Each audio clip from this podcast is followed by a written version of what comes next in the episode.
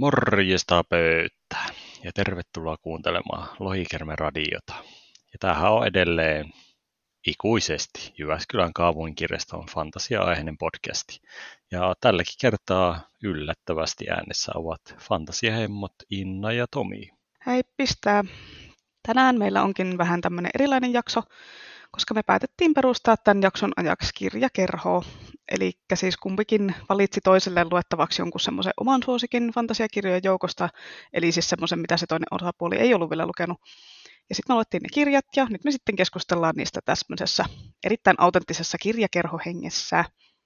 Tässä on nyt tämmöinen monologivaroitus tähän alkuun, että tulee varmaan semmoisia pitkiä jorinoita, mutta no, oottehan te nyt siihen tottunut jo. Joo, kyllä, ehkä toivottavasti. Mutta mikä on muuten se autenttinen kirjakerho, että ollaanko sitten sellaiset silkkitakit päälle ja sikaarit suussa meininki. Niin ja kai sä oot muistanut sen kuukausimaksun maksan, minkä mä pistin sulle tästä kirjakerhosta tulemaan. Joo, mä pistin sulle shekin. Nice. Joo, mutta tää on just semmoinen autenttinen kirjakerho se, että on silkkitakit päällä ja sikaarit suussa. Mulla on ainakin tässä just sikaari, mä tässä leikkelen tätä silleen, niin kuin, niin kuin leikataan semmoisella jutulla. Eikö sulla ole sikaari? Okei, okay, ei, mulla on nyt unohtu kyllä. Ja... onko sulla monokkeli ja viikset, nekin pitää olla kirjakerhossa? No mun viikset on, mutta ei monokkelia. Okei, okay, no ehkä meillä on sitten kaikki, kaikki tarvittava. Mutta ennen kuin mä tässä tälleen dramaattisesti paljastetaan, että mitkä kirjat on kyseessä, niin vedetään tähän alkuun perinteinen mitä luet nyt -osio, eli pidetään tämmöistä jännitystä tässä yllä.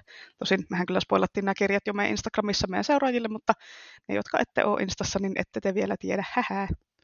Voi voi. Mutta aloita sä nyt vaikka kertomalla, että mitä, sä, mitä luet nyt? Minä aloitan. Mulla on kaksi kirjaa. Toinen on semmoinen kuin Parasta katseluaikaa, Jani Sakselin toimittava.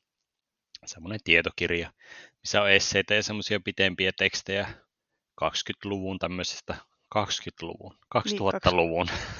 kaksituhattakaksikymmentäluvun vai kaksituhattaluvun? No kaksituhattaluvun on siinä nyt lähempiäkin ja vähän vanhempiakin semmoisia T V-sarjoja, mistä eri, eri tyypit kertoilee kaikkia hyviä juttuja, muun muassa Twin Peaksistä. Kyllä, olen lukenut sen. Joo, tässä lähiaik- se oli hyvä juttu Alfred Kikokista, se oli ihan mun lemppari. Okei, mä en ole vielä sitä lukenut. Mutta tota, öö, niin, siis pitää sanoa, että tässä lähiaikoina on useampikin tämmöinen nyt tullut, missä on ollut tämmöisiä pitempiä tekstejä joko T V-sarjoista tai leffoista. En muista nyt sitä leffakirjaa, että mikä se oli, mutta pitäisi sekin lukea. No, anyways. Sitten on toinen.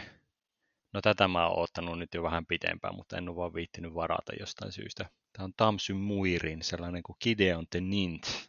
Oikein eeppinen, semmoinen... nekromantikoista kertovaa kirja, joka sijoittuu myös avaruuteen.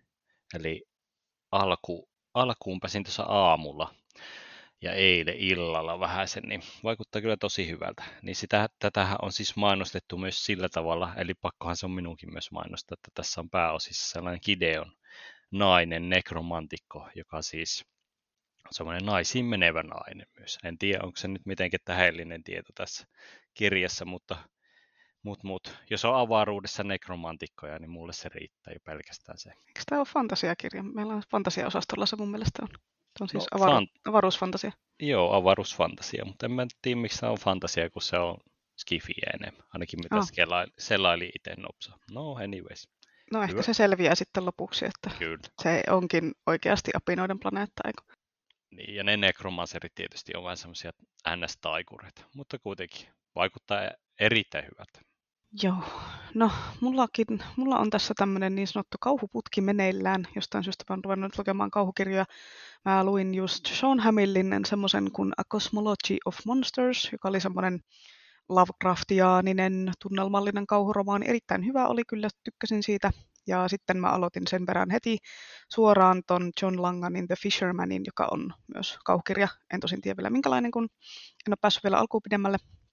Ja sitten tämän jälkeen seuraavana ajattelin tarttua Alexis Hendersonin The Year of the Witching -kirjaan, eli ilmeisesti jotain noita kauhujuttuja luvassa. Vähän niin kuin olisi tämmöinen Halloween taas, kun tullut näitä kauhuromaaneja nyt sitten hyllyyn kertynyt. Tosin nämä tietenkin oli kaikki mun omia hankintaehdotuksia kirjastolle, että toivottavasti nämä nyt sitten muitakin kirjastoasiakkaita kiinnostaa. Tosin älkää vielä varatko, kun mulla on nämä vielä kesken. Tosin sä varasit yhden. Että. No joo, mulla taisi toi hami, Hamili olla tulossa, mutta se voi olla paha, paha paukku, kun mä oon Lovecraftin kohdalla semmoinen hyvin nihilisti, mutta ehkä, ehkä se nyt kelpaa mullekin. Puristi, eikö sä ole enemmänkin, niin kuin, että pitää olla semmoista aitoa, aitoa menoa? Ei, kun nihilisti. Että mikä ei kelpaa. Kyllä. Okei. Okay. No, mutta siinä ei ollut liikaa sitä kuitenkaan, se oli aika silleen vienosti. No niin, hyvä. All right. Mutta nyt paljastetaan sitten tämän jakson kirjakerhokirjat. Ja tietty kerrottahan ihan, miksi valittiin myös ne. Mutta kerro sinä nyt ekana, kun mennään tälle. Minä kerron nyt ekana. Minä pohdin tätä pitkään ja hartaasti, että minkä kirjan mä sulle lykkään. Kun siis me päätettiin tässä näitä kriteereitä tälle näille kirjoille, että ei saa olla liian paksu. Semmoinen, jonka saa helposti kirjastosta lainaa, eli ei mikään, missä on pitkä varausjono, sitten suomenkielinen ja sitten semmoinen, mitä toinen ei ole aikaisemmin lukenut. Ja kaikki nämä kohdat täytti minun suosikkikirjailijani Steven Kingin suurelle yleisölle melko tuntemattomaksi jäänyt fantasiaromaani, semmoinen kuin Lohikärmeen silmät. Se on ollut yksi mun semmoisia omia King-suosikkeja kyllä jo ihan vuosikymmeniä. Tosin mä tajusin, että niin viime lukukerrastahan mulla on varmaan vuosikymmen aikaa, ellei kaksi, joten mä päätin sitten lukea sen tätä kirjakerhoa varten myös itse, kun tajusin, että eihän mä oikeasti muista sitä enää, kun ihan vaan jotkut pääpointit juonesta, että kaikki tämmöiset sivuhahmojen nimet ja kaikki muut pienet yksityiskohdat on ihan unholaan painuneet. Ja mä valitsin tämän kirjan sulle siksi, koska no, Mä en, halunnut, no mä en halunnut valita mitään Y A-kirjaa, koska en mä jaksaisi kuunnella sitä itkemistä, kun sä valitat siitä kaikesta romantiikasta. En. No seuraavan kirjakerhoon mä valitsen sulle sitten jonkun oikein kun Y A-romantiikkahömpän. Tosin suurempi syy tähän valintaan nyt oli kuitenkin se, että tämä kirja, tämä Lohikärmeen silmät on mulle itselle niin rakas, että mä haluan niin sanotusti levittää sen ilosanomaa ja myös siksi, että tämä on vähän semmoista aika sellaista perinteistä fantasiaa old school hengessä, eli siellä on niitä kuninkaita ja velhoja ja lohikärmeitä ja torneissa hengailua, eikä semmoista mitään ihmissuhdedraamaa ja päälle liimattua romantiikkaa. Ja sitten tietenkin oli myös vähän vaikea löytää kirja, jonka mä olisin lukenut ja sä et olisi lukenut, joten ei näitä vaihtoehtoja nyt ollut ihan hirveästi. Mä taisin valita tämän ja Michael Enden tarina vailla loppua välillä, mutta sä, oliko sä nyt sitten kuitenkin lukenut senkin? Kyllä, minä olen melkein kaiken lukenut, mutta kiitos nyt kuitenkin, kun olit niin ajattelevainen näiden Y A-kirjojen suhteen. Ehkä se olisi ollut vähän liikaa nyt, ehkä kuulijoille liikaa kuunnella sitä itkun määrää. Ehkä se olisi ollut vaan hauskaa, mutta no ensi kerralla sitten otetaan semmoinen niin kuin oikein vihakirja toiselle valitaan. Että. Kyllä, siitä ei ole mitään muuta kuin valittamista, joo. Mm. Niin nythän tätä valittamista ei ole, ei ole ei, ollenkaan. Ei yhtä, ei yhtä. mutta, mutta kirja, jonka minä valitsin innolle, eli sinulle, on Glenn Cookin Musta komppania. Mulla nyt ei tähän semmoista suurta dramatiikkaa tai mitään muutakaan liittynyt. Alun perinhän me tosiaan käytiin läpi aika montakin vaihtoehtoa, mutta ei tuntunut nyt oikein löytyvä sellaista kirjaa, mitä kumpikaan ei olisi jo lukenut tai sitten vaikuttaisi jotenkin erityisen kiinnostavaltakaan mitenkään. Jännä sinänsä, mutta näin tällä kertaa. Mutta tämä nyt oli sopivasti sellainen, mitä sä et ollut taas lukenut, ja sitten se oli ihan hyvä vaihtoehto tähän rakoon. Kirjaa mulla nyt ei mitään semmoista niin kuin ihan älytöntä erikoista spesiaalisuhdetta ole, mutta se nyt on mulle mieleen jäänyt ehkä semmoisena kirjana, mikä innoitti lukemaan silleen pikkusen lisää fantasiaa. Ennen tuon Mustan komppanian lukemista mulla oli silleen aika pitkä fantasiatauko. Että en ollut lukenut oikein pitkään aikaan, kun tuntui, että kaikki oli joko luettu jo, tai sitten ihan samasta puusta veistettyä, vaan semmoista fantasiahöttöä. Mutta tämä Cookin kirja nyt herätteli taas uskoon vähän se, että, että jotain variaatiotakin on olemassa. Harmillisesti tätä herä, herännyttä liekkiä ruokimaa ei ollut sit ihan tarpeeksi taas mitään uudenlaista matskua tarjolla, niin sitten se lukeminenkin taas palasi hilja, hiljaiselonsa hiljalleen, mutta tämä Grimdark jäi sitten elämään semmoisena niin kuin suosikkisubgenrenä itselle. Eli lyhyesti kirja kuin kir- kirja kai. Mutta ehkä mulle nyt itsellä, itsellä sitä kirjavalintaa tärkeämpänä nyt oli vaan kokeilla sitten vähän erilaista formaattia ehkä näissä meidän jaksoissa ja katsoa, että syntyykö jotain mielenkiintoista ilmaisua. Katsotaan, että millaista syntyy. Siis milloin sä oot lukenut tämän kirjan? Ja siis sä tykkäsit sitä Abercrombiasta, niin luitko sä ne niin kuin ennen tätä vai jälkeen tämän? Joo, mä luin sen komppanian silloin, kun se ilmestyi suomeksi. Vasta sen jälkeen mä oon lukenut ne muut kirjat. Ai jaa, okei. Okay. No on siis sinänsä ihan hyvä, että luit tälleen ilmestymisjärjestyksessä. Aika hyvä sattuma muuten oli, kun huomasin sitten kässäriä tehdessä ja näin, että nämä molemmat kirjathan on alunperin vuodelta kahdeksankymmentäneljä. Tosin toi Lohikärmeen silmät on suomennettu vuonna yhdeksänkymmentäkolme, mutta tämä Musta komppania suomennettiin vasta kaksituhattaviisitoista, eli tälleen puolivahingossa tämmöinen synkronoitu kasarimeno. Kyllä, ja kasarillahan ei voi koskaan mennä vikaan. Ei voi kyllä oikeastaan. Voi olla korkeintaan liian isot ulkotappaukset, mutta muuten, muuten ei. No en kyllä tiedä. Vähän niin kuin takatuhkakin, niin voiko se olla koskaan liian lyhyt tai pitkä? En Mut... tiedä. Ehkä, ehkä sitä selvitellään joskus myöhemmässä jaksossa. Se selvitetään. Erikoisjaksoreportaasi tulossa vielä. Mm. Mutta nyt kun on kirjat paljastettu niin, ja luettukin, niin käydäänpä itse asiaan. Eli tehdään tämä tarinoiden läpikäynti tällä ihan aihe kerrallaan. Ja aloitetaan semmoisella perusjutuilla kuin, että mistä se nyt se sinun lukemasi kirja kertoo? Tämä oli kyllä vaikea tiivistää tämä kirjan juoni. Tämä on siis Glenn Cookin Musta komppania-trilogian eka osa, joka kertoo semmoisesta palkkasoturiarmeijasta, jonka nimi on Musta komppania, vähemmän yllättäen. Tämä komppania on siis semmoinen satoja vuosia olemassa ollut hyvin arvostettu semmoinen soturiporukka, johon kuuluu silleen joku tuhat miestä tai jotain. Siis se oli joku tommoinen todella iso, iso porukka, en nyt muista tarkalleen, mutta siis mä ensin luulin, että tämä on semmoinen kymmenen miehen sissijoukko tai tämmöinen muu vastaava pieni porukka, mutta kyllä tässä tosin seurataan semmoista niin kuin pientä ydinporukkaa, että ei ihan tuhatta ukkoa päähenkilönä. Tähän nyt kuuluu tähän komppaniaan kaiken maailman kenraaleja ja muita vastaavia komentajia. Sitten on niin kuin velhoja, jotka sitten tekee kaikenlaisia taikoja siellä ja sitten on ne perussoturit vielä mä- mäiskimässä miekalla ja näin. Ja näkökulmakertojana toimii tämän komppanian niin sanottu tämmöinen lääkäri, jonka nimi on Puoskari. Ja se on myös komppanian aikakirjojen pitäjä. Eli se kirjaa muistiin niitä komppanian vaiheita, koska no, niitä nyt vaan pitää kirjata muistiin. Ja tämä komppania on alussa semmoisen vallananastaja-nimisen tyypin joukoissa taistelemassa, mutta sitten tämmöinen niin kuin pohjoisen valtiatar, jonka nimi on Lady, niin se värvää ne mukaan sen omiin joukkoihin taistelee semmoista niin kuin jättimäistä kapinallisten armeijaa vasta, jotka koittaa kukistaa sen Leidin, koska se on paha vissiin ilmeisesti. Ja sitten näistä taistelusta kertoo sitten tämä kirja, että tässä seurataan sitä Puoskaria ja niitä sen lähimpiä tovereita, kun ne yrittää tämän sodan keskellä niin kuin selviytyä tai kaatua kunniakkaasti taistelussa käytännössä. Eli tälleen tiivistettynä tämä oli erittäin tämmöisen nihilistiseen ja brutaalimaailmaan sijoittuva taistelupainotteinen fantasiakirja, missä selkeästi tärkeämpää kuin se maailmanrakennus ja tämmöinen niin kuin selkeä juoni niin oli se tunnelma ja just se sodan kauhien kuvailu, että tässä kirjassa ei pelasteta maailmaa eikä muutenkaan olla semmoisessa niin kuin kovin eeppisissä sfääreissä, vaan enemmän ollaan siellä ruohonjuuritasolla.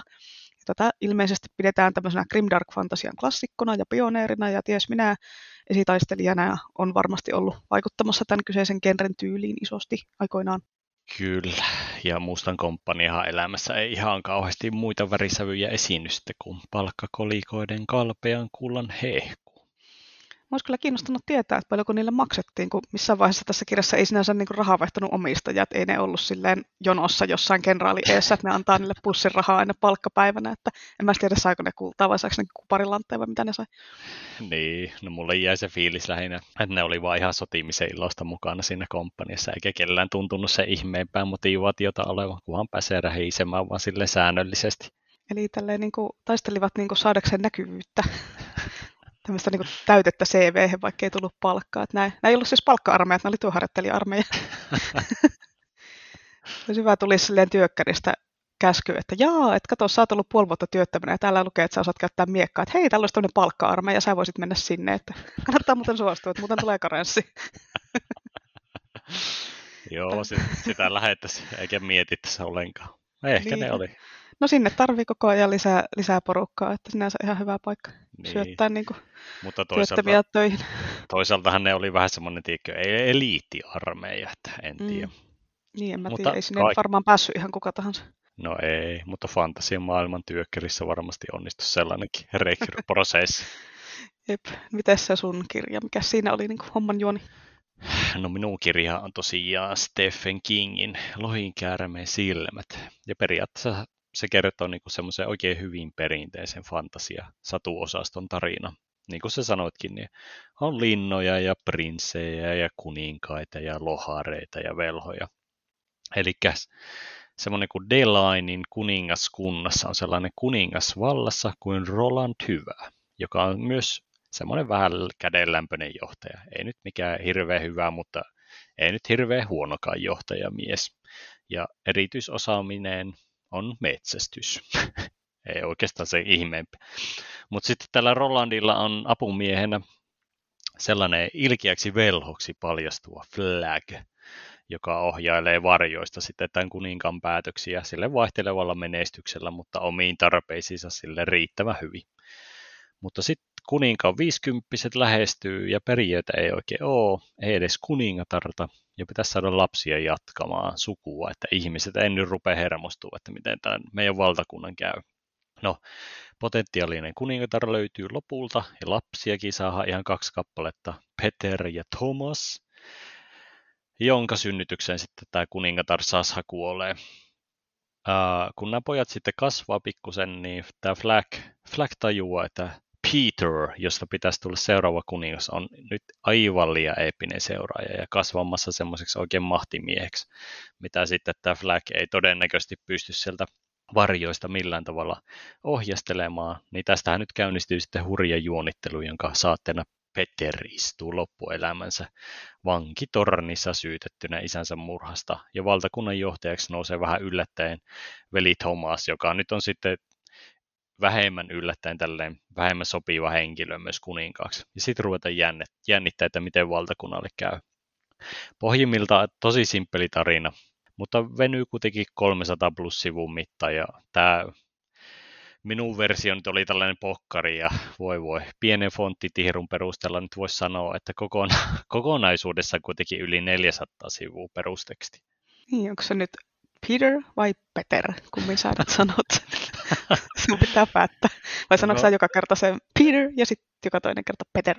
Joo, se on vähän niin kuin Steven ja Stephen, niin en ole vielä päättänyt, että kumpi on se oikein. Joo, toi on muuten ikuinen pet peeve mulle toi pokkarien pienet fontit. Mä en tiedä mikä homma tällä Suomessa on, että aina kun tähän pokkari, niin siihen pitää laittaa sellainen aivan tolkuttoman pieni fontti ja pienet marginaalit, kun voisi vaan niin kuin laittaa isommin fontin, vaikka se nyt tarkoittaisikin, että tulee vähän paksumpi kirja, mutta niin kuin haittaisiko se, koska se tarina olisi kuitenkin yhtä pitkä, mutta olisi ihan niin kuin paljon kivempi lukea, että huomaa kyllä, että alkaa tälleen ikää painaa, kun ei jaksa sitten enää tihrustaa sellaista minitekstiä, että ei ollut nuorempana tätäkään ongelmaa, oispa vielä nuori.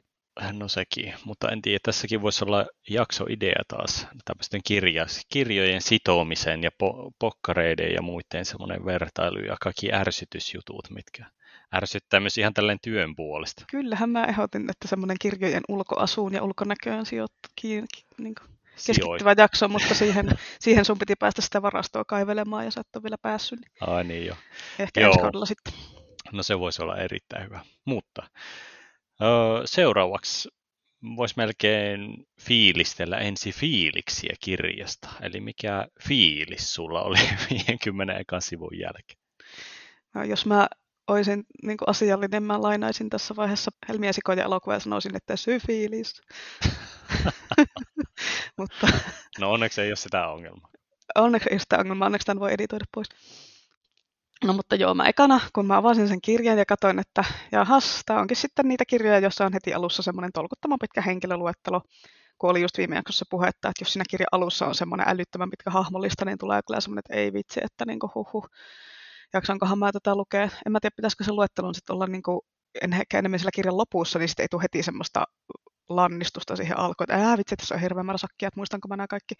Mutta tosin jos se on siellä lopussa, niin sit siinä voi käydä niin, että se jää täysin lukijalta huomaamatta, kuten mulle kävi yhden kirjan kanssa kerran. En mm-hmm. muista mikä se kirja se oli, mutta mä niinku tuskailin sen hahmon ja määrän ja niiden nimiä ja kaikkien kanssa koko sen kirjan ajan, vaan sitten kun huomatakseni, että aa mä oon täällä viimeisellä, no täällähän olisi ollut henkilöluettelu ja kaikki mahdolliset muut vastaavat, että yleensä mä aina katon sinne kirjan loppuun jossain kohtaa, yleensä mä niinku tarkistan tyylit monta sivua siinä on, mutta olisin mm-hmm. sitten huomannut sen, mutta enpä tietenkään silloin sitä tehnyt, niin Mm. Joo, kauheat paineet, kun on jotain kolmekymmentä hahmoa siinä ekana. Tuntuu ihan kuin olisi koulussa, kun pitää ulkoa ruveta opettelemaan. Mm. Hyi, hyi. Eli vähän niin kuin matikan tunnilla istus. No mutta mullahan on siis sellainen lukutaktiikka, että mä en edes katsele mitään hahmoluetteloja tai karttoja, jos ne on heti siinä alussa. Se toimii, toimii yhtä hyvin kuin jotenkin teknisten juttujen asentelu ilman ohjeet. Ai tälleen niin kuin vanhan kliseen mukaan, että savun hälvettyä tarkastetaan kytkennät. Että ohjeiden lukeminen on naisille ja lapsille. Se on justiinsa näin. Joo, kun tulee talouteen uusi joku tämmöinen niin t- joku tekninen laite tai kirjahylly tai joku, niin sä heität takkaa ensimmäisenä ne kasausohjeet ja sitten rupeat niin kuin, avaat kalja ja rupeat asentamaan. Joo, se on kato se matka, ei se päämäärä. Mm, joo, sitten puolen vuoden päästä se on valmis. Sä oot silleen, ah, ihanaa, jes. No niin, mutta joo. jatketaanpas tästä aiheesta sitten näistä ensifiiliksistä. Ja siinä vaiheessa, kun mä avaan kirjan ja huomaan, että siinä ei ole karttaa, fantasiakirjassa ei ole karttaa, niin mä oon aina silleen, että heti tyylin tippuu pisteet. Et kun mä tykkään jo ennen lukemista tutkia sitä kirjan maailmaa, vähän katsoa, että millaisia paikkoja siellä on ja onko niinku minkä nimisiä paikkoja ja muuta tämmöistä. Ja sitten pystyy just helposti katsomaan, kun joku paikka mainitaan, että missä se on, onko sinne pitkä matka ja näin poispäin. Niin ei ollut sitten sitä karttaa, mikä oli, olin disappoint. Mutta tota, juoneen liittyen, niin tämän kirjan viidenkymmenen ekan sivun jälkeen mä olin aivan kassalla, että mitä tässä tapahtuu, koska tässä kirjassa asioita niin kuin vaan tapahtui perään jälkeen ilman, että niitä silleen kunnolla selitettiin lukijalle. Eli siinä alussa oltiin ensin yhdessä taistelussa mukana jotenkin, sitten siinä tapettiin joku sellainen ihmisleopardityyppinen hirviö, ja sitten siinä liityttiin siihen lady-armeijaan jotenkin, ja lä- lähdettiin niin kuin pohjoiseen päin tai johonkin päin, että ei oikein vielä alkanut se isompi juoni. Tämä ei ollut ihan semmoinen kirja, mikä nappaisi, he, nappaisi niin kuin heti mukaansa alkusivulta asti, mutta no, luin, luin nyt sitten kuitenkin eteenpäin, koska no, piti lukea tämä kirja tätä jaksoa varten. Että voi olla, että ilman tätä podcastia tämä olisi mennyt tämmöiseen D N F, eli did not finish, eli en lukenut loppuun pinoon, mutta no, oon mä nyt silti ihan tyytyväinen, että tuli luettua kuitenkin. Mites, oliko sulla millaiset alku, alkusyfiilikset tuosta kirjasta? No, minun fiilikset oli hyvin hämmentäviä kyllä alkupuolella kirjaa. No, tällä jälkikäteen kun ajattelen, niin hämmentävää oikeastaan oli koko lukukokemus, mutta no, alkupuolella mä olin ihan varma, että mä luen niin kuin lastenkirjaa, vaikka se vaikutti olevan meillä ihan aikuisten hyllyssä. Siis niin kuin ihan sisällöltä ja kerrontatyyliltä viittasi todella vahvasti tämmöiseen ole, oletuksiin. Kirjoitustyylikin sai vähän epäilemään, että onko me on nyt koijattu jollain tavalla ja joku haamukirjoittaja on vihdoin paljastunut Kingin tuotannon taustalla hyvin traagisesti tämän kirjan kohdalla, mutta, mutta sitten jossain vaiheessa me puhuttiin tästä kirjasta, kirjasta sun kanssa silleen pintapuolisesti, kun mä ihmettelin tätä asiaa, niin sitten se selventi hieman minun ajatuksia. Eli tämä kirja nyt on vissiin kirjoitettu Kingin pienille lapsille, mikä toisaalta selittää jo jotain asioita, mutta sitten hämmentää tätä soppaa vähän entistä enemmän.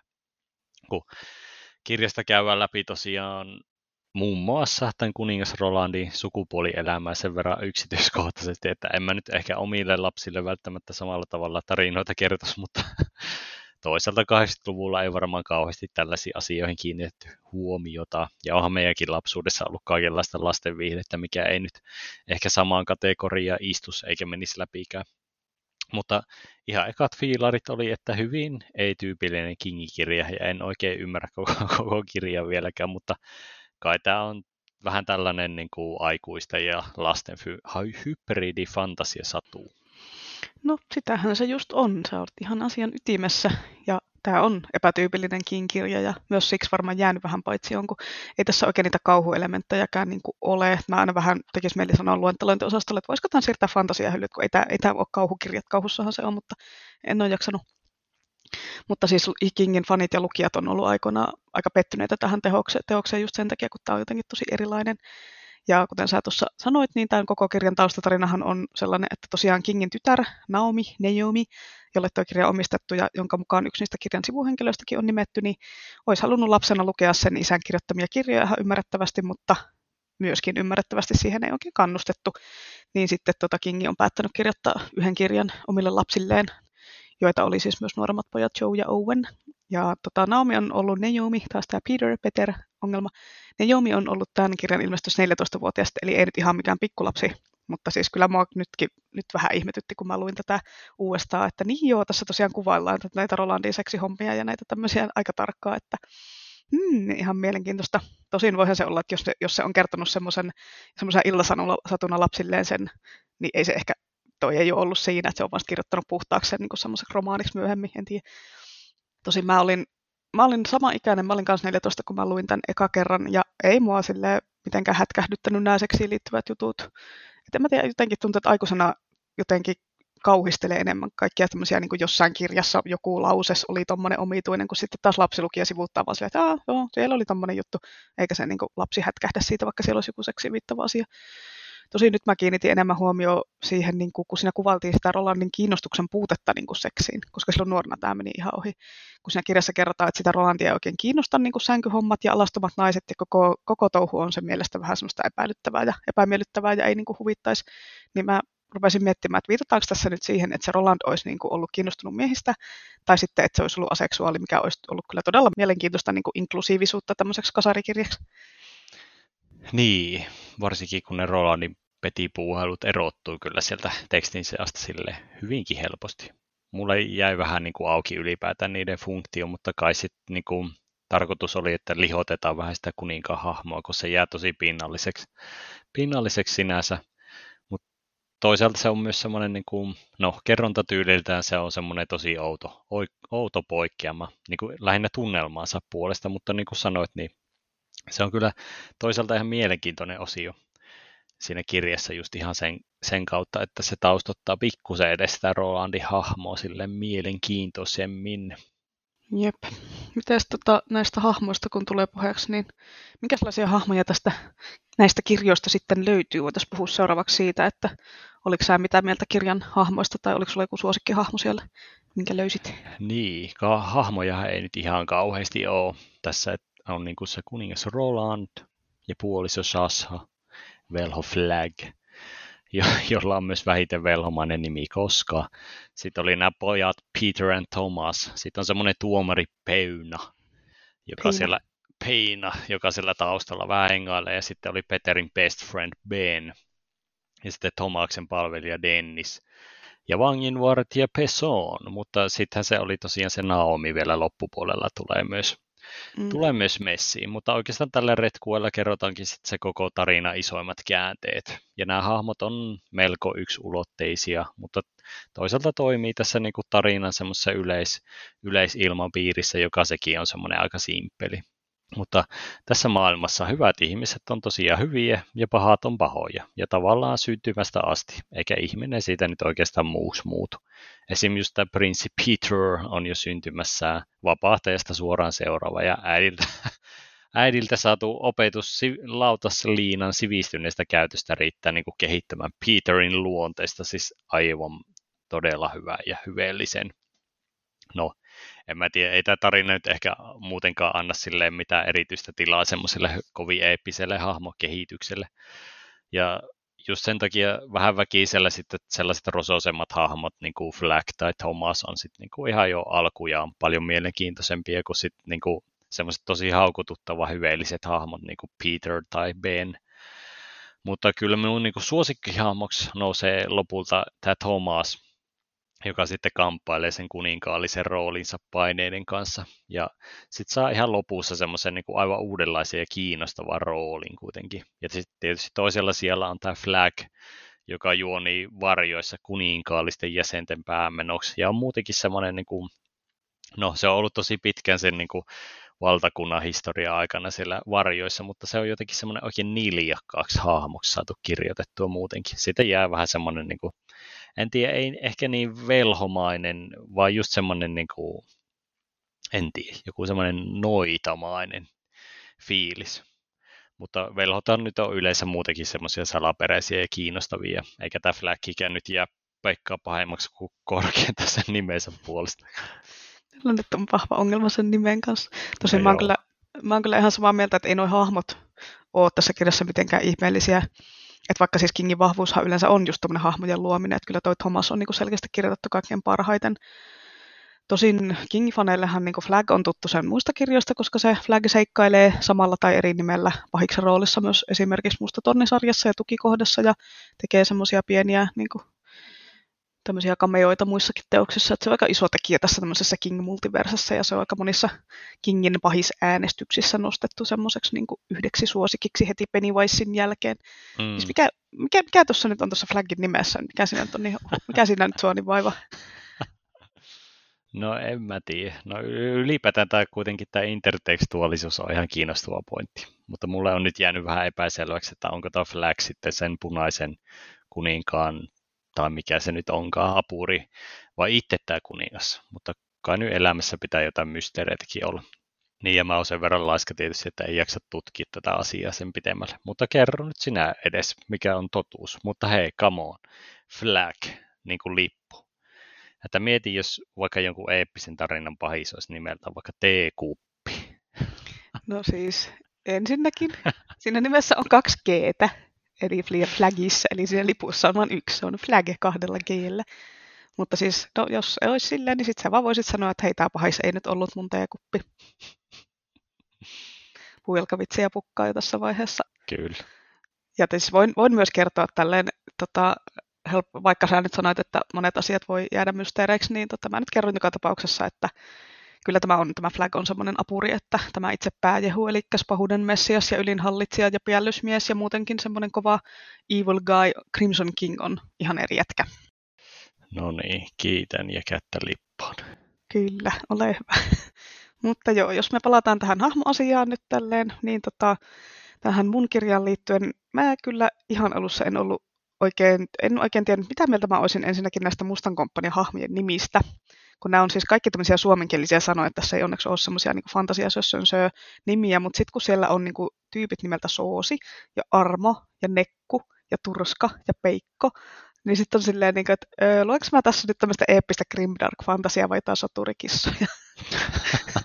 Mutta kyllä mä siihen sitten totuin, että eihän nyt sinänsä niin kuin Robin Hobbin kirjassakaan mua haitanut, että niiden hahmojen nimet on tyylin totuus ja mielenmaltti ja valta, niin ei se nyt sitten enää jonkun ajan päästä haitannut tässäkään. Ja tosiaan ei ollut nyt sitä semmoista huonojen fantasianimien ongelmaa, että kaikki hahmot ja paikat on jotain semmoisia aivan mahdollisimman erikoisia kirjainsotkuja, joita on sitten vaikea hahmottaa ja muistaa ja lausua, että joo, siis soturikissa grimdark voisi olla kyllä tosi, tosi kovaa kamaa.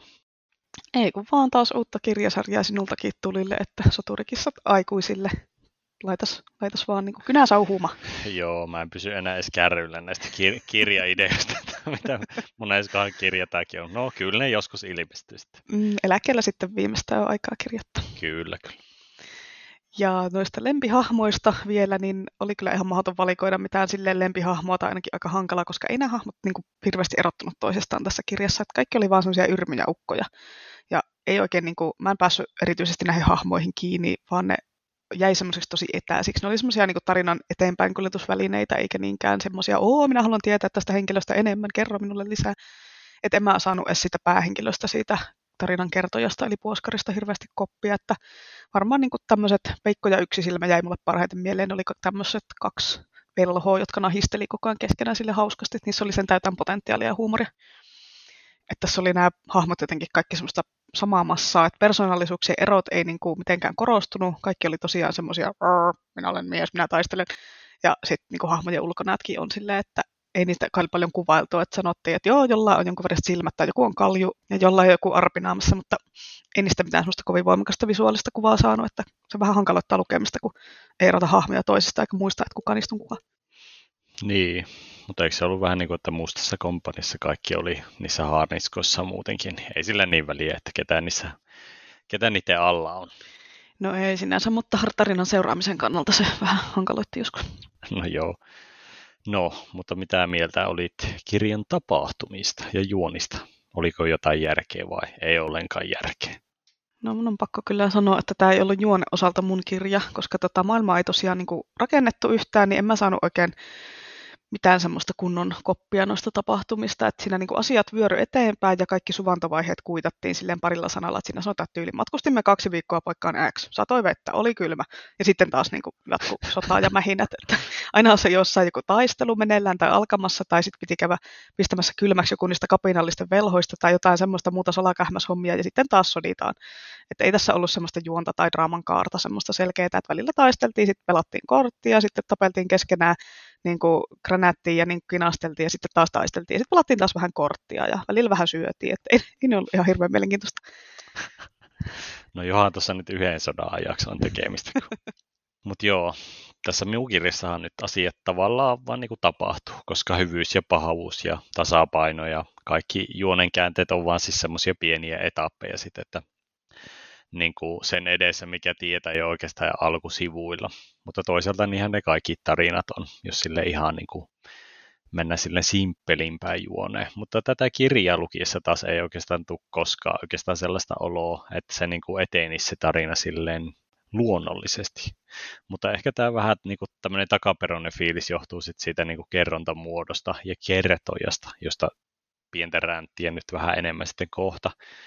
Mutta siis tämä juoni nojaa sellaisiin parin pikkunäppärään kerrontatekniseen juttuun, noihin siis Lohikärmen silmiin ja siihen, että miten se Peter pääsee karkaamaan sieltä vankityrmästään, joka sitten sijaitsee semmoisen ihan älyttömän korkean tornin huipulla. Öö, molemmat jää pikkusen ehkä sellaisiksi kimmikkityylisiksi jutuiksi, jotka vaan aina potkii juonta eteenpäin silloin, kun tarina, tarina polkee vähän paikallaan. Rakenteellisena juttuna öö, tällaista episodityylistä tekstiä oli ihan mukava lukea, koska se muoto on kuitenkin niin selkeätä. Ehkä se perinteinen fiilis tulee myös just siitä, että Kingi kirjoittaa vähän semmoista omaa leimasta, tyyl, omaa leimasta tai oman tyylistä satua, kuitenkin olemassa oleviin sääntöihin perustuen. Eli juonessa oli tavallaan järkeä ja tavallaan ei, koska tuntuu, että koko hommassa on ihan liikaa sellaisia deus ex machinoita, jotka sattuu vähän liian sopivasti tapahtumaan, tai sitten niinku on jotenkin sille liian näkyvästi aina silloin tällöin esillä, kun pitäisi siirtyä seuraavaan juonenkäänte- juonenkäänteeseen. Pitäisi varmaan päättää oman pään sisällä, että onko tämä nyt sitten lasten vai aikuisten kirja, niin ehkä se oma suhtautuminenkin sitten asettuisi paremmin uomiinsa. Mutta tällä hetkellä prosessi on vielä kesken ja täytyy tälle makuustella asiaa vielä. No, Tuommoiset deus ex machina -tyyppiset ratkaisut on monissa kirjoissa kyllä semmoinen Kingin heikkous, ja yleensäkin niin kuin kirjojen loput ei ole välttämättä sen vahvinta alaa. Niissä on monesti tämmöisiä vähän omituisia ratkaisuja, jotka tulee ihan puskista silleen, niin kuin pelastamaan tilanteen. Varmaan niin kuin tyylin kuvun alla kirjassa on ehkä pahin tällainen vitsi, että mä vihasin sitä loppua, mutta tyylin tukikohdassa Dumakiissa monessa muussa on tämmöinen niin kuin semmoinen vähän ei niin hyvä loppu. Ja siis toi Lohikärmeen silmät, kun se on kirjoitettu semmoiseen hyvin vanha-aikaiseen satutyyliin, että niinku just silleen, että läheskään kaikkea ei selitetä, että kaikessa ei ole logiikkaa, hahmot käyttäytyy vähän randomisti, että vähän niin kuin siinä Mestarit on tuon seikkailussa, mikä mä luin tuossa viime jouluna, mm. että siinä oli vähän päättömiä ratkaisuja välillä, niinku, että ei siinä ollut mitään järkeä, mutta tunnelma oli vahvasti kohdillaan, just tuonne epälooginen satumaisuus oli siinä vahvasti läsnä. Mites tota, toi kirjan kirjoitustyyli itsessään, että tuntuiko se millaiselta, että oliko soljuuko se lukeminen mukavasti vai takkusko ja millaisia kaikkia? Oliko se tehnyt jotain mielenkiintoisia kirjallisia ratkaisuja se kirjoittaja? Niin, no tästähän mä jo aiemmin mainitsin, mutta siis tämä kirjoitustyyli eroaa mun mielestä tosi paljon niistä kirjoista, mitä tässä on lukenut Kingiltä. Että kyllähän tämä niinku kerronta on semmoista oikein suvu, sujuvaa ja selkeätä, mutta se joku juttu puuttuu kyllä ihan niinku täysin, minkä puolesta yleensä jonkun tekstin just tunnistaa, että hei, tämä on tämmöinen Kingi-tarina. Uh, hauskaa olisi sinänsä ollut, jos tämä olisi ollut sellainen fantasiaraameihin kirjoitettu perinteinen Kingi-tarina, mutta joku semmoinen niin kuin Kingin taikuus siis puuttu tästä, ainakin minun mielestä. Mutta jos tarkoituksena oli tehdä siis sellainen arkkityyppinen kertomus, missä hyvä ja paha ottaa yhteen, niin kyllähän tämä nyt lukee sellaisena ihan helposti. Uh, muuta valitettavaa ei oikeastaan ole, ole sitten tämän niin kuin pokkariversion fontin lisäksi, kun sitten oikeastaan se kertoja, mistä piti vähän marmattaa. Että tässähän on semmoinen, niin kuin, tässä kirjassa on sellainen hyvin tyypillinen kaikki tietävä kertoja, joka kertoilee niin kuin semmoista ulkopuolisen näkökulmasta sitten, että miten nämä hommat soljuu. Mutta välillä tämä kertojatyyli sitten aina sille rikkoontuu joissain kohtauksissa, ja sitten se rupeaa sille puhumaan tyyliin, että niin kuin sulle lukijana, että tässäkin tarinassa olisi voinut edetä toiseen suuntaan, mutta olisikohan se nyt mennyt parempaan suuntaan vai huonompaan, jätään sen nyt teidän lukijoiden mietittäväksi. Ihana, se... toi sun tommonen lukija-ääni, mikä sieltä kyllä tuli. Toi nyt se sun kirjavinkkausääni. Joo, just, just tuolla äänellä mä vinkkaan. Hyvä. Niin, eli tässä nyt käydään sellaista niin kuin pääsisäistä keskustelua välillä niin kuin kertojan kanssa, joka, joka rikkoo ainakin mulla sen lukemisen flow aika pahasti. Että ne niin kuin asiat, joita kertoja kehottaa miettimään, ei ole edes mitenkään sille kovin merkittäviä asioita, vaan semmoisia vähän niin kuin jotenkin outoja. Eli takkua, mistä kyllä aiheutti erityisesti lähinnä vaan tämä omituinen kertoja-ääni, joka käskytti aina tekemään minua jotain. Että mä kyllä luen kirjoja niin kuin itse, itse haluan, että kiitos vaan. En, en tarvitse vinkkejä jonkun asian pohdiskelu. Tomi lukee Lohikärmeen silmiä, ei tarvitse auttaa. Tämä on se nyt, kun ei hyvän tahtoinen kirjailija saisi antaa sulle lukemisneuvoja, että ei kyllä mikään kelpaa sullekaan. No ei. Siis, mikä tämä mikä tämä juttu oli, siis, kun sä sanoit, että, että ei tunnista Kingin tekstiksi, niin missä sä, mistä sä niinku tunnistat sen, että mikä se on se juttu? Niin, no mulle se on ehkä semmoinen just sellainen joku normomeno, mikä sitten rikkoutuu niinku sellaisen johonkin outouteen, mitä voisi itsekin ajatella tapahtua. Just esimerkiksi, että mitä jos toi mikro olisikin pahuuden riivaama ja rupeisi aina paistelemaan uhrien käsiä, kun yrittää paahtaa lihistä. Ja sitten lopulta, kun sä menet nukkumaan, niin se hyökkää sinun kimppuun. Siis semmoinen vähän niin kuin hömeilymeisinkin, joka nyt ei oikein silleen pelota, pelota, mutta on jotenkin semmoinen outo. Saitkohan sä nyt koppia tästä mun syvää analyysistä? Mä yritän täällä saada koppia. Kieltämättä tätä kuulostaa just siltä sellaista Kingin niin kuin ihan varhaistuotannon novellilta. Kristiina Tappaja mikro. Vai onko tää nyt sitten taas semmoinen sun seuraava novelli, minkä sä kirjoitat? Ehkä. Voi olla. Joo, taas yksi. Pistä ylös taas tää tarinaidea. Mä en tiedä, onko toi, toi Lohikärmen silmissä oleva toi kertojahomma, niin onko se viittaus esimerkiksi siihen klassiseen fantasialeffaan Princess Brideen, siis sehin perustuu kirjaan, mutta tota, kuitenkin niin siinäkin on semmoinen vastaava kertoja, mikä kommentoi sitä tarinaa, tarinaa sille lukijalle, että muistatko sä sen leffan, että tätä kirjaa ei ole siis suomennettu, mutta se on kyllä harmi. Joo, kyllä mä se Carrie Elsin klassisen seikkailuleffan muistan, toimii myös ihan kasaristi, mutta tota, en mä siitä mitään kertoja kyllä muista. Pitäisi vissiin katsoa toi leffa uudelleen ja vertailla, mutta epäilen nyt kuitenkin, että ei se ihan samanlainen tollainen ole siinäkään. No siis siinä oli se isoisä, joka luki lapselle sitä kirjaa, ja sitten se poika keskeytti sen tarinan, niin sitten se leffa ikään kuin katkesi ja palattiin siihen tarinankerrontakohtaukseen, ja se isoisä selitti sille pojalle, että anna nyt, kun minä luen eteenpäin, ja näin, että ei se nyt ihan samanlainen, mutta semmoinen samantyylinen. No niin, kuitenkin. Eli ei yhtään, läheskään yhtään ärsyttävää. No en mä nyt tiedä, kun sitä vaikuttaa ärsyttävämmältä se, että kun lapsi tulee kyselemään sinne väliin, että no mutta miksei ne mennyt sinne ja miksei ne tehnyt näin. No joo, mutta ei sentään neuvoa, että hehe. Tämä olisi voinut näinkin mennä. Tai ehkä se ei se neuvominen, mutta semmoinen niinku tiiseri-olo tulee siitä, että hetkinen, tämä olisi voinut mennä sille eri tavallakin. Tämä kirja olisi voinut olla hyväkin. No joo. No joo. Mutta jatketaan. Tota, joo, mä oon itse tykännyt tuossakin kirjoitustyylissä just siitä, että kun se niinku vihjailee sille lukijalle tapahtumia vähän etukäteen. Että tähän viitataan monessa tämmöisessä Kingin, Kingin meemimatskusivuilla, että kun kirjassa on jotkut hahmot, sitten ne lähtee hetkeksi erilleen, toinen lähtee kauppaan tai jotain. Ja sitten usein tulee se just se lause, että hän ei tiennyt, ettei näkisi tytärtään enää koskaan tai jotain muuta vastaavaa. Ja sitten sinänsä sitä voisi ajatella, että nyt jos niinku spoilaa itse oman tarinansa, mm-hmm. mutta siis toisaalta toi tehokeino kuitenkin koukuttaa siihen tarinaan jotenkin vielä enemmän. Haluaa tietää, että no, no mitä sille tapahtuu, että jos ne ei kerta koskaan näe, niin mit, mitä sille käy. Että mä ymmärrän, jos toi toimii niin kuin kaikille lukijoille. Ja, mutta tota, itse tykkään kyllä tuossa kertojan äänestä tässä kirjassa. Se tuo semmoista satumaista lisämaustetta siihen. Niin, onhan se toisaalta aika perinteinen sellainen, mitä varmaan melkein kaikissa saduissa aina joku kertoja ääni on kuitenkin. Mm. Mutta tuossa Mustan komppanian kirjoitustyylissä, niin no siinä se kyllä takkusi mulle aika pahasti ihan vaan sen takia, kun, niin kun mä oon oppinut tämmöisen, kun kaikissa tämmöisessä kaunokirjallisuuden kirjoitusoppaissa annetaan aina ohjeeksi, että show, don't tell, eli näytä, älä kerro. Eli kun sen kirjailijan pitäisi niin kun kuvailla niitä tapahtumia ja asioita sille elävästi ja sen kautta, miltä ne tuntuu ja millaisia tunteita ne herättää ja näin, eikä vaan silleen, että luetellaan tapahtumia ja sitä, että mitä ne henkilöt teki ja mitä ne sanoo, niin tämä oli semmoista sataprosenttista kertomista, että siinä vaan lueteltiin niin kuin järjestyksessä tapahtumia ja dialogia, että niitä tapahtumia kerrottiin koko ajan sen puoskarin näkökulmasta, mutta kun mun oli vaikeuksia saada sitä hahmosta mitään irti, niin sitten se tarinakerronta jäi tommoiseksi etäiseksi, että se ei mennyt niin kuin iho alle. Että silleen niin kuin teimme sitä ja tätä, tota, tapahtui X ja Y, henkilö Y, sanoi asia, asian Z, henkilölle Z. Eli niin kuin hyvin semmoista suoraviivasta ja toimintapainotteista kerrontaa, että hyvin lyhyitä, simppeleitä lauseita, ei mitään semmoista tekstikikkailua eikä hienostelua eikä mitään niin kuin tämmöistä, että hyvin, hyvin tämmöistä basic. Joo, siis tähän oikeastaan kiteytyy periaatteessa koko tämän kirjan ja hahmojen pointti. Eli se, että, just, että miten suuressa mittakaavassa semmoisilla niin kuin rivihahmoilla jossain peruspalkka-armeijassa, vaikka se nyt sattuisi olekin sen koko valtakunnan paras, niin ei oikeastaan mitään väliä, koska aina on jossain just se joku megapahis ja megahyvis, jotka ratkoo keskenään maailmankohtalot ja sitten nämä kaikki muut hepuut ja asukkaat vaan koittaa parhaansa mukaan selviytyä edes jollain tavalla hengissä siinä tilanteessa. Eli vähän niin kuin tarkoituksella ehkä etäännytetään ja pidetään se lukija vähän samalla tavalla peitossa kuin nämä komppaniasotilaatkin niiden tapahtumien keskellä. Ehkä. Mm.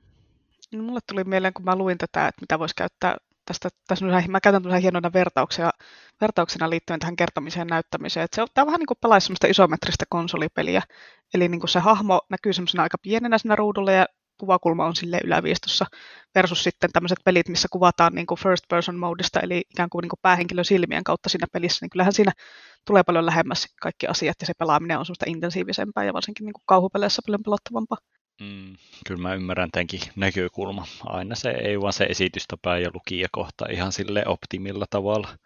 No ei, mutta ei sinänsä kaikkia kirjoja tarvikaan kirjoittaa just samalla tavalla ja silleen niin kuin minä haluan. Mm. Vaikka olisi se ihan kiva, jos kaikki kirjat kirjoitettaisiin just silleen niin kuin minä haluan, mutta no. Mm. Mutta tota, tässä kirjassa oli sentään onneksi tämmöistä niin kuin huumoria mukana, että siinä oli, siitä mä tykkäsin, että siinä oli, se oli semmoista hyvin kuivakkaa ja lakonista, että Et tota, esimerkiksi niin tämä yksisilmä ja peikko, nämä kaksi velhoa, niin niitä nahistelu oli erittäin viihdyttävää seurattavaa. Nämä oli siis kaksi tämmöistä velhoa ja sitten ne aina tasaisin väliajoin kinasteli keskenään loitsimalla tämmöisiä erilaisia illuusioita, mitkä taisteli keskenään ja kumpikin yritti jotenkin yllättää toisen ja saada se illuusio muuttumaan semmoiseksi, millä voittaa sen toisen. Mä tykkäsin niistä osioista, vaikka se taikominen olikin semmoista, että ei sitä niin kuin mitenkään selitetty tai avattu, että mistä ne tulee ne voimat ja miten ne loitsut opitaan ja onko ne taikavoimat sellaista, mikä niin kuin kuluu, vai voiko ne velhot vaan loitsia loputtomia, vai miten se, miten se koko homma toimii. Kun just tässä taikuusjaksossa puhuttiin niin tämmöisestä hyvästä taikasysteemistä, niin sellaisessa sillä taikuudella on aina joku hinta, ja tässä se hinta ei nyt kyllä käynyt ollenkaan selväksi. Että mä olisin halunnut tietää näistä taika, taikahommista paljon enemmän. Että se ärsytti, kun niistä ei oikein kerrottu. Että yhdessä kohdassa esimerkiksi sanottiin, että yksi silmä, on, yksi silmä on erikoisella tuulella ja sen korvista tulee savua ja suusta tuli kirkuva lepakko. Sitten mä luin sitä silleen, öö, okei, okay, selvä, jaas. Ja sitten ilmeisesti tässä jotain loitsuja tehtiin myös tanssimalla, koska tämä peikko ainakin oli joraamassa yhtenä. Että siinä sanottiin, että se tanssii. Että en mä tiedä, vetikö se nyt sitten sit jotain makareenaa ja sitten silleen taivalta sataa tulta ja tuli kiveä. Että tai sitten jotain letkajenkkaa vetää ja sitten tulee salamoita ja sitten kun tekee river dancea, niin sitten tulee maanjäristys tai jotain tämmöistä. Tai hei, ehkä, ehkä sitten kun haluaa salamoita, niin sitten pitää olla vikirosti. Joo, sata salamaa iskee tulta kuulostaa kyllä ihan varten, otettavalta, varten otettavalta loitsulta. Loitsuaisin kyllä tätä, mutta mä voisin lohduttaa sinua sen verran, että niissä muissa kirjoissa pikkusen avataan tätä taikasysteemiä enemmän, mutta ei ihan kauheasti.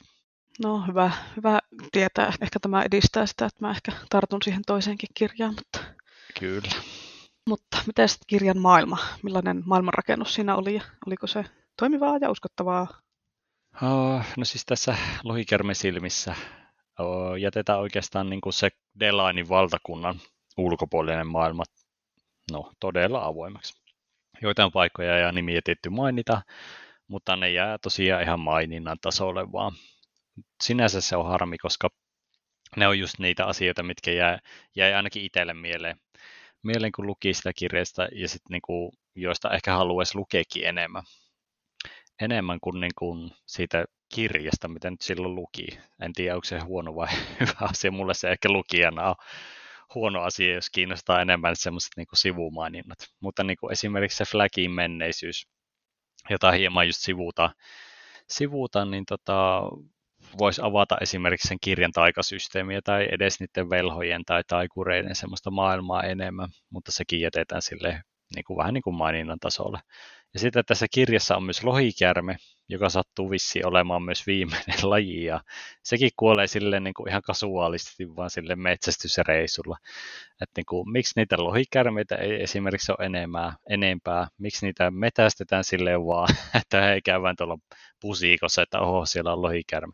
Ja ketään ei edes kiinnosta, että nyt kuoli muuten viimeinen lohari. Tämäkin, tämäkin urotyö kuitataan ihan vaan semmoisena niin kuin ukkojen perusreissuna lähimehtään. Niin siis, eli jos nämä hahmot niin kuin jää silleen tosi pinnallisiksi, niin, sit, niin kuin se koko tarinakin on vähän vaan tällainen pintapurasu sit siitä koko mytologiasta, mikä on siis sinällä harmillista, koska potentiaalia on ihan selkeästi sellaisen niin kuin, ihan semi-kiinnostavaan fantasiamaailmaan, mikä just ei ole semmoinen liian, liian high fantasy, mutta semmoinen sopiva sekoitus satua ja fantasia. No ehkä ne ei tiennyt, että se on viimeinen lohikärme. Ehkä siellä ei ollut kukaan laskenut niitä siinä vaiheessa sitä tarinaa, että montakos näitä on jälleen, ai vitsi, nyt meni viimeinen. Ja siis lohikärmen metsästys on nyt tietenkin sellainen ultimate satufantasia-klisee, että kyllähän se nyt on pitänyt saada sinne mukaan. Varsinkin jos sen kirjan nimi on Lohikärmeen silmät, niin kyllähän siellä no piti olla semmoinen. Että olisin tuosta saanut myös tietysti semmoisen tyypillisen King-tiiliskiveen, kun olisi vaan niin kuin syventänyt, syventänyt ja taustattanut enemmän sitä tarinaa ja hahmoja. Kuitenkin, kun se on semmoinen asia, mihin King yleensä käyttää tosi suuren osan kirjasta. mutta tässä nyt mennään semmoisella suoraviivaisemmalla taktiikalla, mikä on toisaalta ihan mukavaa vaihtelua, ja eihän ne nyt ne entisajan sadutkaan ollut mitenkään erityisen hyvin taustatettuja tai entiset fantasiakirjat, että veikkaan, että eräälläkin Tolkien nimisellä henkilöllä oli suuri vaikutus siihen, että fantasia on ruvettu kirjoittamaan enemmän silleen maailmanrakennusmielessä, että niin kuin hahmoille ja tarinoilla luodaan kunnolliset historiat, eikä vaan silleen, että no niin, tässä maailmassa on tämmöinen eepperin soturi X, joka lyökin seuraavaksi miekalla örkkiä, ei kai tähän nyt tarvitse mitään se isompaa taustatarinaa. Niin, no tässä Mustassa komppaniassa, komppania, kom, komppania. Miksi täällä on komppania, niin kuin samppania, musta, musta komppania. Siinä oli muuten niin kuin sama homma, että just tosiaan tämmöistä maailmanrakennusta ei niin kuin käytännössä ollut. Että kun sitä mun kaipaama karttaa ei ollut ja paikkojen nimiä vaan sinne lueteltiin ilman, että lukijalle niin kuin selvitettiin millään tavalla, että onko tämä niin kuin kaupunki vai kylä vai linnoitus vai järvi vai mikä tämä on. Että mä löysin sitten kyllä netistä tämän maailman kartan, mutta mä en niin kuin ihmettä, että miksei sitä vaan voitu laittaa tähän kirjaan mukaan, että mikä homma. Tämä häiritsi minua jotenkin ihan yli paljon, koska mä tykkään maailmanrakennuksesta ja yleensäkin haluaisin niin kuin tietoa siitä maailmasta, missä, missä siinä kirjassa ollaan, että miltä siellä näyttää. Ja, mutta niin kuin tässä kirjassa ei annettu lukijalle oikeastaan mitään ylimääräistä. Että kaikista asioista kerrottiin vaan niin kuin välttämätön. Ei edes yhden kerrottu, että mitä ne hahmot söi, ne vaan söi ruokaa. Kuten niin kuin aiemminkin sanoin, niin tämä oli kyllä ihan puhtaasti kertomista tämä koko kirja, eikä näyttämistä. Ja minä, minä tykkään mm. näyttämisestä. Joo, siis mä just tajusin, että nämä molemmat kirjat on vähän sellaisia, niin kuin, että me molemmat niin kuin, koitetaan ehkä selittää sitä, että nämä nyt ei niin kuin, kirjallisesti tarjoa ehkä just semmoista niin kuin, ihan tätä priimaa, mutta molemmissa on kuitenkin semmoinen selkeä fiilis. fiilis niin kuin, tunnelmakirjoja ehkä enemmän. Niin, ne on ehkä tunnelmakirjoja, joo, nämä molemmat. Mutta siis mä jotenkin ajattelen, että se on niin kuin, ihan selkeä tyylikeino just alleviivaamaan tuon Mustan komppanin kohdalla just sitä, että minkälainen eetos siellä komppaniassa vallittee, että ei ole niin kuin millään muulla, millään muulla ei ole oikein mitään merkitystä kuin sillä seuraavalla taistelulla. Ei edes just sillä, että saako jotain hyvää herkkusienikastiketta vai pelkkää ruokaa just sillä lainaus, lainausmerkeissä.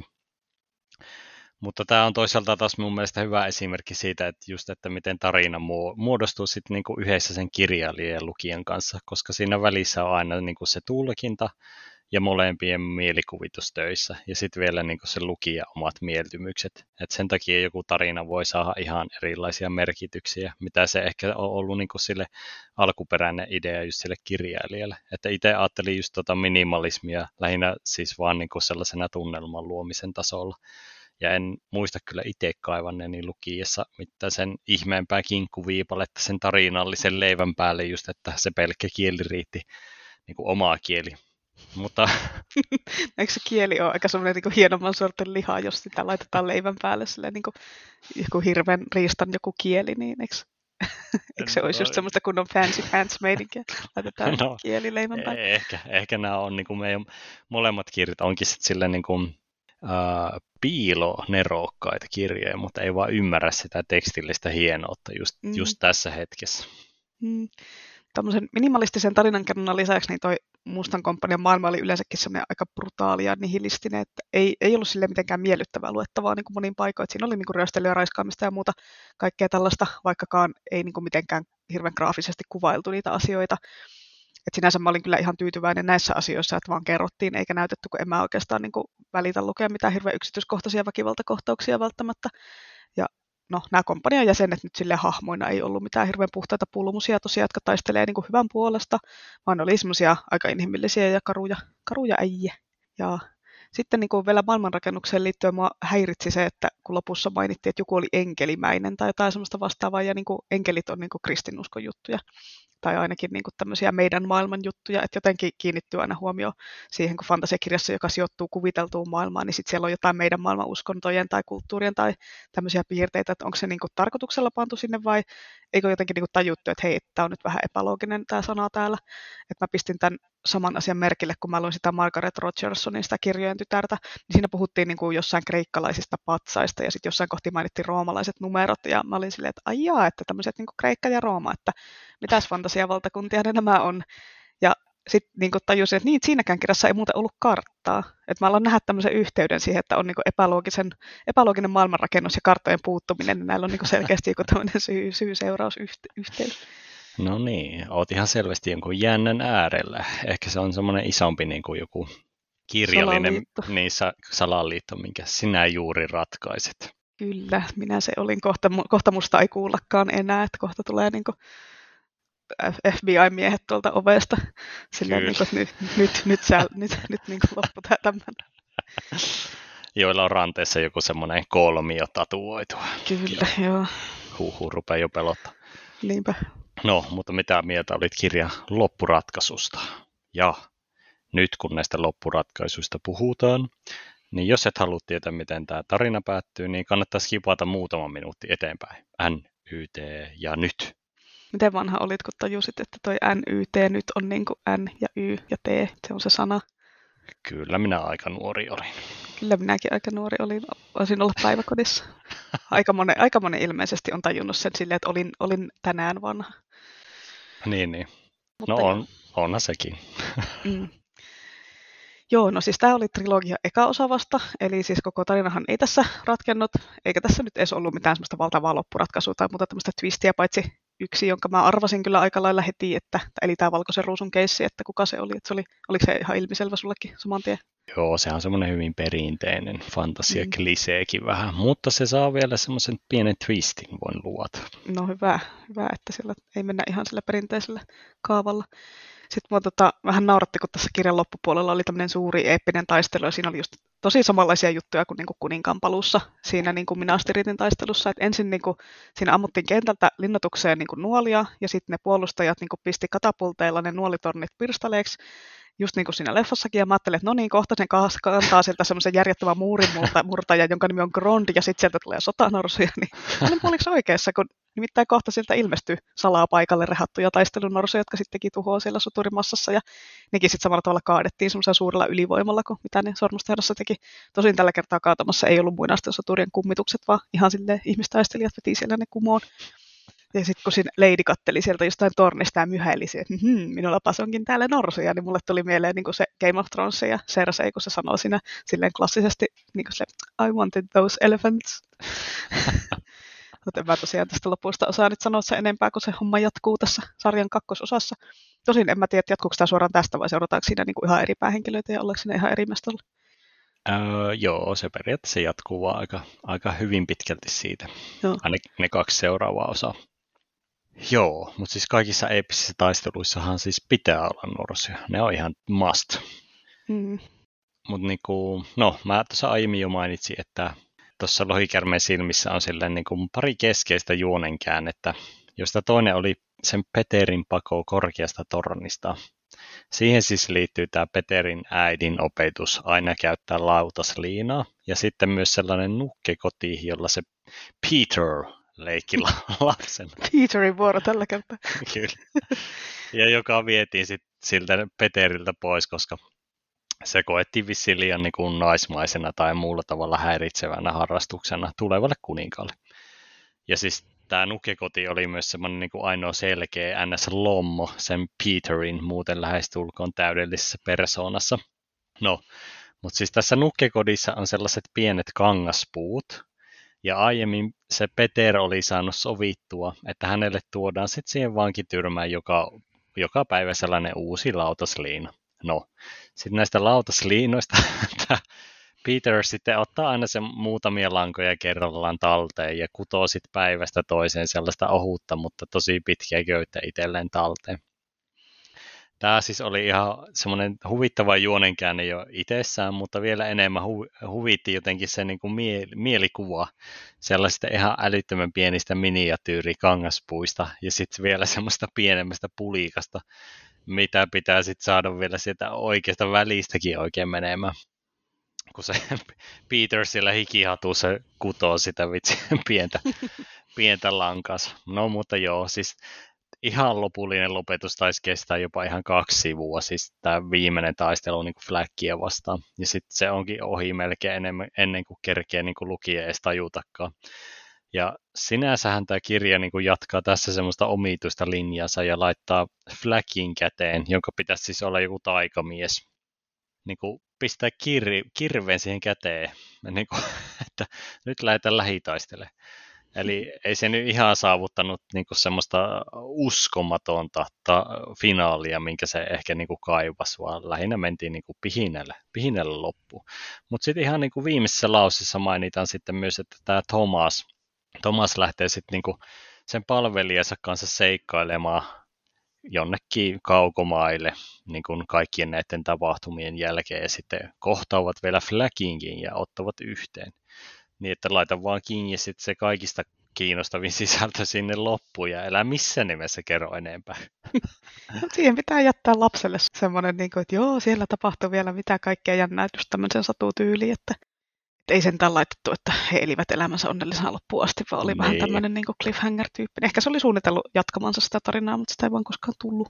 No joo, siis tässä täytyy vielä sanoa, että se tosiaan sehän ei lopu silleen, että kaikki elivät onnellisena, mutta silloinkin pitää sen kertojan päästä sanomaan, että joo, että he eivät eläneet täysin onnellisena tai jotain siis tällaista, niin kuin, että joo, että siellä kyllä sattui huonojakin asioita välillä, mutta no enpä nyt niistäkään kerro. Voi voi, no mutta kun mä luin nyt tämän uudestaan tosiaan tässä, tässä kanssa, niin, niin tajusin, mm. olin ihan samaa mieltä, että kyllähän siinä olisi voinut olla lopussa vähän sellainen eeppisempi meno ja tyyli, niin kuin, että enemmän taikaa ja vähemmän kirveitä. Mutta itselle niin kuin, muistan, että se isoin semmoinen loppujännityskohta, just se on se, kun se Flag niin kuin, tajuaa, että mitä se Peter meinaa tehdä ja kiipee niitä tornin portaita ylös sinne vankiselliin niin kuin se kirves kädessä ja alkaa siinä vaiheessa jo vähän sille iso pyörä niin kuin, heittää sillä Flagilla, että se huutaa siellä sille, että tulen hakemaan pääsi. Ja sitten samalla se Peter siellä tärisevin käsin kiinnittää sitä köysiviritystä johonkin siellä ylhäällä ja meinaa sille, että nyt lähden laskeutumaan täältä ikkunasta alas sen köyden varassa ja että no niin nyt sillä Flagilla on vielä kaksisataaviisikymmentä porosta kiivettävänä ja no niin nyt mä oon päässyt jo tähän ikkunan ulkopuolelle ja no niin, no nyt se Flag on tuossa kaksisataa askeleen päässä ja kyllä se oli mun mielestä tosi jännä kohta silloin, kun mä sen teininä luin ekaa kertaa.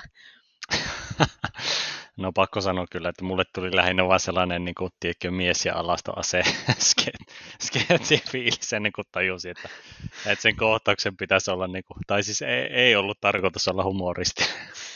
Hei nyt, nyt hei, nyt hei, hei nyt. No olihan siinä nyt tietysti mies ja ase, ja no harvemmin kirveillä nyt on vaatteita päällä, että kiitos vaan tästä, että nyt mä kuvittelen Flagin mielessäni niin kuin Leslie Nielsenin näköiseksi. No joo. Mutta joo, siis no mun mielestä silloin jo teininä, kun mä luin ton, niin toi, minusta toi Peterin juonikin oli aivan nerokas, että, ja sitten se oli niin kuin hienosti rakennettu se koko homma ja pohjustettu siellä kirjan alkupuolella jo, että miksi ne oli ne lautasliinat sille niin tärkeitä, että miksi se ihan lapsesta asti käytti niitä lautasliinoja, jotka sitten loppujen lopuksi pelasti sen hengen niin kuin monellakin tapaa, että se oli mun mielestä jotenkin hienosti, hienosti tehty ja kehitetty se koko homma.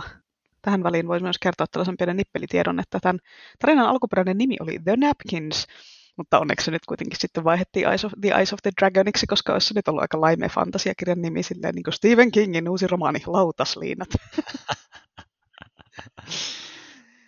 No joo, mutta, mutta jos se olisi ollut Laudenliinat, niin sitten se voisi olla sellainen saunaan sijoittuva kau, kauhufantasia.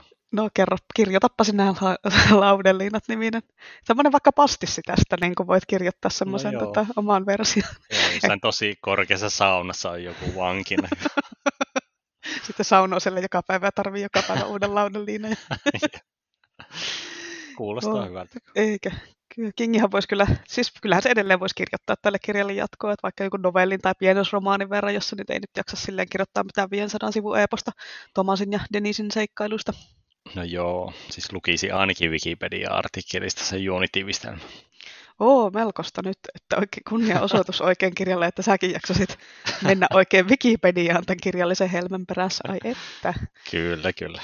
Mites lopullinen arvosana, montako tähteä sinä annat tälle kirjalle? No siis mullahan alkuperäinen tunnelma oli, että nyt, nyt lähti vahva kaksi ja puoli tähteä, mutta tavallaan se viittasi kuitenkin sitten, että tämä kirja olisi jotenkin semmoinen semi-huono. Huonohan tämä nyt ei missään niin kuin nimessä ole tämä kirja, mutta ehkä vähän semmoinen niin kuin hajuton ja mauton, mistä ei oikein saa kiinni, kiinni silleen kunnolla.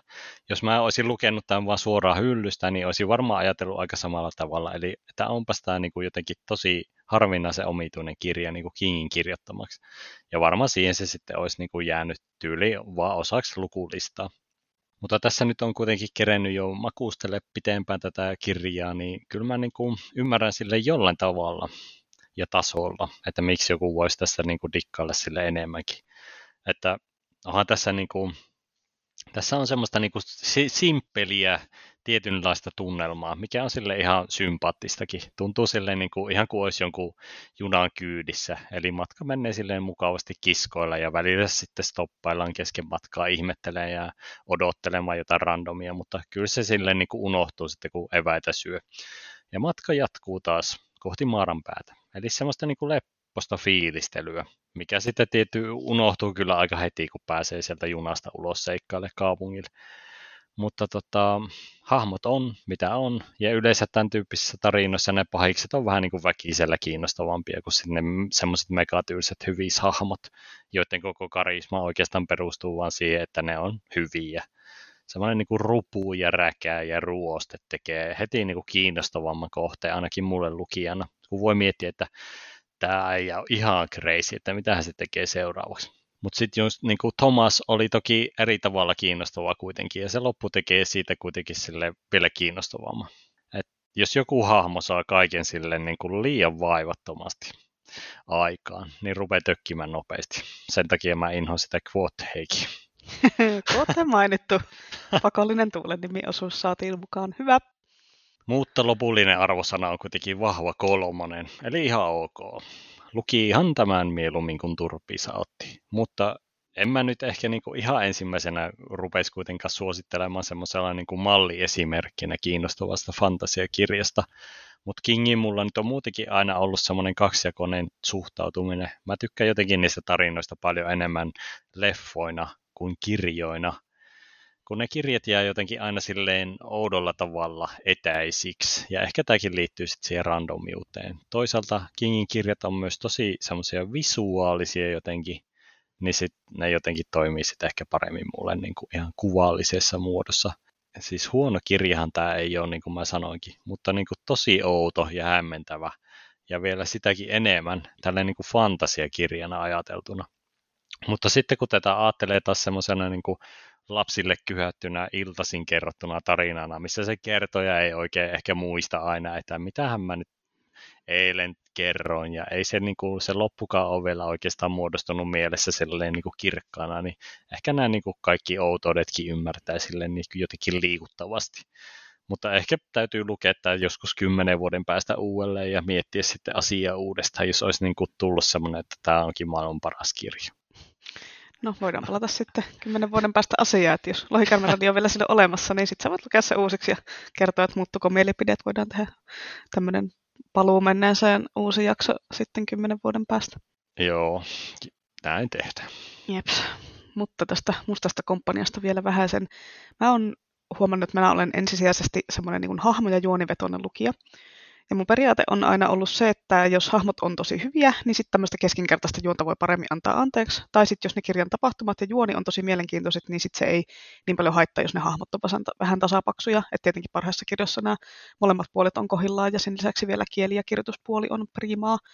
Mutta tälle kirjalle en nyt pystynyt antamaan ihan hirveän korkeata arvosanaa, koska tosiaan nämä hahmot jäi etäisiksi ja sitten tämä juoni oli niin kuin sekaava, koska mä niin kuin inhoon yli kaiken sitä, jos mun pitää koko ajan ponnistella, että mä pysyn niin kuin tapahtumissa kärryillä, että oli nyt sitten kyseessä leffa tai tee vee-sarja tai kirja tai mikä vaan, että ei nyt kaikkea tarvitse sille vääntämällä vääntää rautalangasta, mutta jos niin kuin lukijalle ei yhtään avata sitä maailmaa eikä silitetä taustoja eikä mitään, vaan se lukija silleen tiputetaan keskelle tapahtumia, niin siinä tarinan edetessä sitten pitäisi pikkusen avittaa sitä lukijaa eikä vaan silleen paahtaa menemään täysillä ja luetella tapahtumia ja hahmoja ja paikkoja jatkuvalla syötöllä ja olettaa, että se lukija pysyy kärryillä. Että onhan tuolla alussa sen tämä lista niistä kirjahenkilöistä, että kyllä sen nyt pitäisi riittää, että tässä pysyy kärryillä. En mä nyt niin kuin sano, että tämä olisi mitenkään silleen superhuono kirja, että kyllä mä nyt niin kuin jostain kohdasta tykkäsin ja tämä oli ihan, ihan kiva vaihtelua silleen mun, semmoiseen mulle tyypilliseen fantasiakirjoihin ja niiden lukemiseen, että tämän lukeminen oli Öö, ehkä vähän niin kuin kuuntelisit koko päivän jotain semmoisia pitkiä ja eeppisiä heavy-biisejä.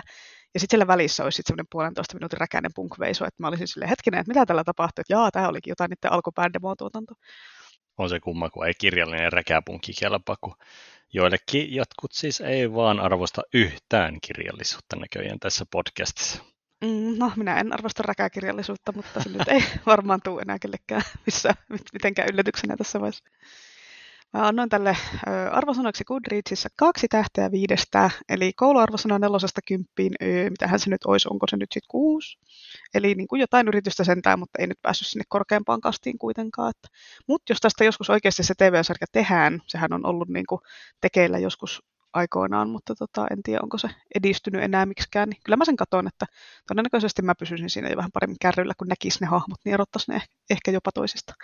Joo, se voisi olla ihan hyvä. Mullahan oli myös tämmöinen bonusajatus, joka tuli yhdestä kohtauksesta mieleen siellä, lähinnä tälleen niin kuin harrastuksen kautta. Minä siis harrastan kamppailuurheilua, niin tota, oli ihan kiva lukea semmoinen kohtalaisen realistinen kuvaus nyrkkeilystä tässä kirjassa, kun se Peter on siis siellä vankina, siellä tornissa, ja siellä on sitten semmoinen vartijoiden johtaja, joka aikoo nyt silleen niin kuin väkivaltaisesti kouluttaa sen Peterin talon tavoille. Mutta onneksi, onneksi meidän tuleva kuningas on opiskellut nyrkkeilyn jaloa taitoa ja onnistuu voittaa sitten tämän Besoni huomattavasti koko erosta huolimatta.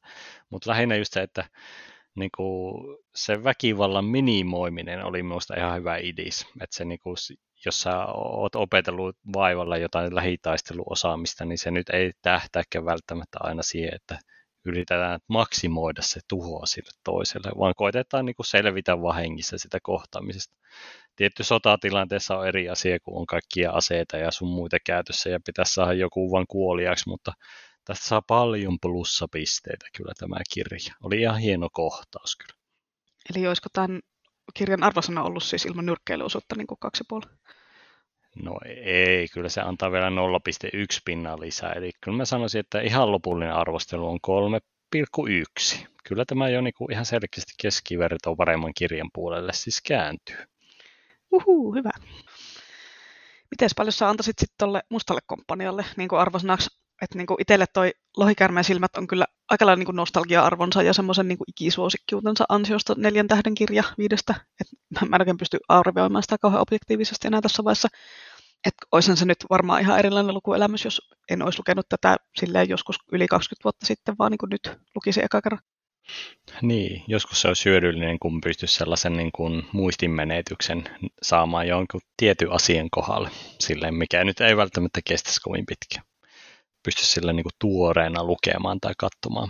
Tästäkin on Markus Kajolla semmoinen juttu, että semmoinen unohdusnappi, mitä sä painat, ja sit sä luet semmoisen tosi hyvän vitsin kirjasta, ja sit sä niin kun painat sitä unohdusnappia, luet se uudestaan, ja sit sä vaan naurat ja naurat, ja sit sulla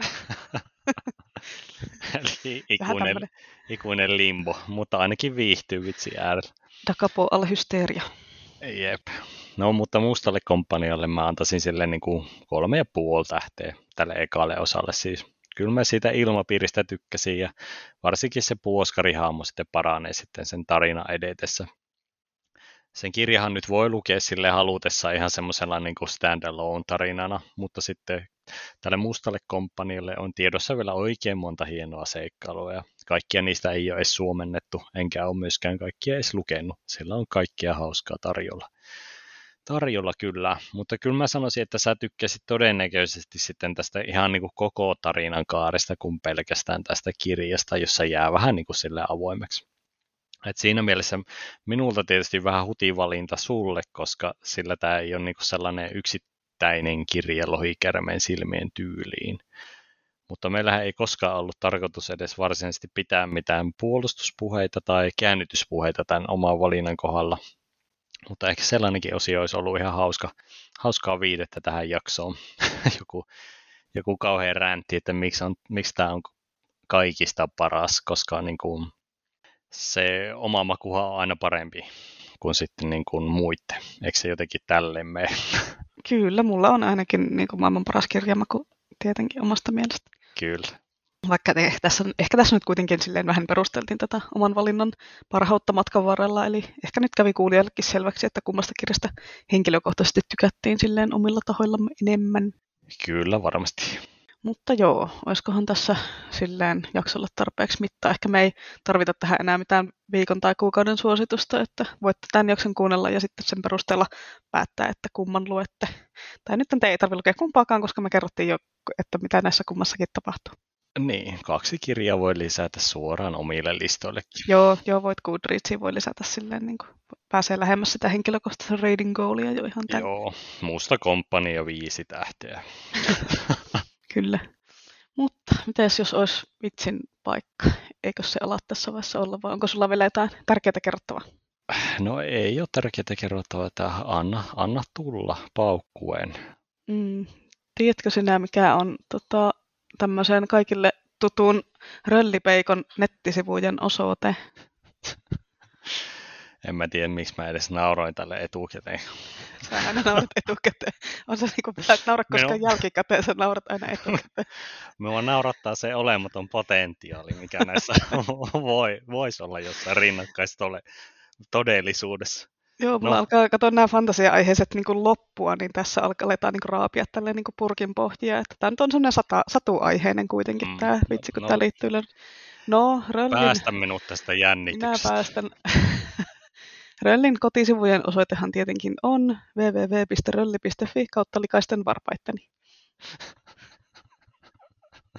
No kyllä tämä ihan hyvä oli, voin Joo. antaa tunnustusta. Niin, mutta tämä ei ollut mun itse keksimä, niin se varmaan selittää, että tämä oli sen takia hyvä. No, no niin, siitä en kyllä arvosta yhtään tätä. Luin viikonloppuna Instagramista tota, vitsejä. Niin...